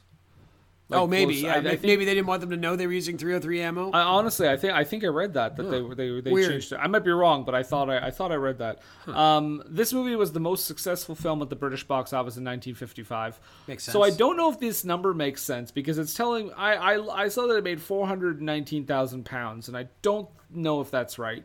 But either way, all you need to know is the most successful British movie of 1955, um, and it profited quite well. yeah. But fuck all that. Yes. Fuck it. What uh, what did you think of this movie overall, Jason? Overall, Brendan, I thought this movie was an was an entertaining uh, uh, uh, recounting of this history. Obviously, it's not complete because we have more information today, but it's it's a it's a pretty interesting movie. It's pretty boring for a good chunk of the first half of it, but once we start getting into the training and the bombing, stuff starts to pick up. And by the time we get to the attack sequence, it is an enthralling and very cool sequence that I recommend everybody see. Uh, not my favorite war movie ever made, but I liked this story, and I would love to see it remade uh, at some point and see it done done even better. So originally when you were talking about how you kind of made mention earlier about how the rest of the movie was not up to par with the last 30 minutes. Yeah. I kind of alluded that we might be in a bit of a disagreement Yep. here. But really thinking about it and talking about this movie, I think I'm kind of with you. Yeah. Um, I like this movie overall. Yes. The last 30, 40 minutes, of course, are really good. Yes. Um, but yeah, I kind of see what you what you're saying. I don't think the character stuff is as strong as it should be for a movie like this. Um, But I- it easily gets written away because it's sort of a historical chronicle. So you can kind of like, I, Right. I, I, I'm more willing to let that slide in this context because it is telling this historical story, but, But it I- also doesn't necessarily work as well as a film. I think you need someone as an in. Yeah. Um, and Barnes is kind of that until we just completely, almost, almost completely go away from that. Yeah. Um, Because we have to focus on Gibson and what he's doing. right, because this is a Richard Todd vehicle. Yes. So, I mean, I think it's good overall. It's it's definitely a bit of a slower pace. Um, I mean, it's 68 on the list, so it's not like they're putting it in the top 10 No. or anything. Um, I don't. I. I- mean, it might be even lower for me, honestly. Uh, but I liked it. It's definitely not. It's no English patient. It's no English patient, but it's also no Bridge on the River Kwai No. or Lawrence of Arabia. No, no, certainly not. Yeah, this is like kind of, and this maybe this is this is not as. This sounds like a big slam, but it's not meant to be. But this is kind of what I feared Bridge on the River Kwai might be. Yeah. a little more stuffy. A little more stuffy, a little more traditional kind of Yeah. filmmaking. Um, This feels very traditional. Yeah, for sure. Uh, but like I say, beyond that attack, but that attack sequence is certainly revolutionary, and, Yeah. and all the praise in the world for that. Weirdly enough, kind of like Pearl Harbor. Although Yeah. I would argue the rest of this movie is not as bad as the rest of the movie. Yeah, this the, the rest of this movie didn't really resonate with me, whereas Pearl Harbor was actively painful at points to watch. Yeah. yeah. Um. So yeah, I mean, so it's pass. It's fine. Yes. It's uh, I don't know. I'm I'm I'd put it up there alongside something like Tora Tora Tora, which also is similarly dry but also really cool. it's I get the historical importance of it, the cultural importance of it. Um, as a movie, I don't know that it works as well as we're being told. It's no Top Gun. Moving on. uh, Top Gun's fine. I like Top Gun. Uh, so, Jason, now we get to a very exciting point of the show. We will roll the dice. And if you're just tuning in for the first time, what that means is, well, this week it's my turn. Yes. Um, but I will be rolling these dice. And when I roll these dice, I will land on a number. And that number on the BFI Top 100 list is the movie we are going to talk about next week. Well, let's bless this uh, dice roll with a little taste of whiskey here. In All right. honor of our dice rolls, here's two movies and the random order at which they may come. Oh, yes. Behave. Oh, Irish whiskey in my belly. So I am going to roll the 10s d10, which is green, as you all can see here. Is that a good very shot? green. Is that a good shot right there? That's a very good shot. Good I think medium they shot. see it. Okay. Uh, and the red dice, which is the just a regular d10, It's as red as Brendan's penis. which is quite beet red. It's fire truck red, to be fair. Woo! uh, so we're gonna roll the tens one first, and uh, let's just up the tension here, Jason. You ready? All right, let's do it. Let's this. see what we're gonna talk about next week. Okay, we're in the 90s. Ho ho! Jason! Many people tuning in for the first time won't know about this, but we have been waiting for Carry On Up the We Khyber. have been. So this is we've got five movies in the '90s. If this is Carry so On, I am going to be very happy. And Finally, possibly horny. well, 92. it is not. Damn. Our movie, the next movie we will watch, Brendan, is 1942's Noel Coward and David Lean movie, In Which We Serve. Oh, we just talked about David Lean. Yeah, and it sounds like a war movie, so Well, there we go. We're going. We're not going too far. we're going back to World War II, folks. 1942. So this is during World Yeah. War II. I assume maybe it's about World War One. We don't know. I think you're right. You think it's World War Two? I, I no, I think it's World War. I think it's about World War One. Okay, I think that's you're cool. right. But uh, you may be right, and I may be crazy. But maybe that the, the lunatic you're looking for. Age of Radio, send that check. uh, so yeah, that's gonna do it for us. Um, again, send us an email if you want for Yes. screenandcountry at gmail.com. It's there. It's real. We can get your mails. Let us know. Just spelled out. Just all the words for screen Mm-hmm. and country, no uh, no spaces or underscores or any bullshit like that. If you need Real advice, simple. send it in. We may not answer it. We probably won't answer it, but but maybe you'll feel better. If we need advice, If, no, if they need advice. Oh. If somebody needs advice, send it to us. We'll consider it and then never talk to you. I mean, I mean, Jason's being a little. uh Jason, have you ever promoted anything before? Look, I look. I, I don't understand all this fancy marketing stuff. Okay, but what I can tell you is that I feel this in my heart. okay. So send us your letters, and we won't read them. So, Jason, how would you feel right now if I just started singing the main theme to Four Weddings and a Funeral? Please don't.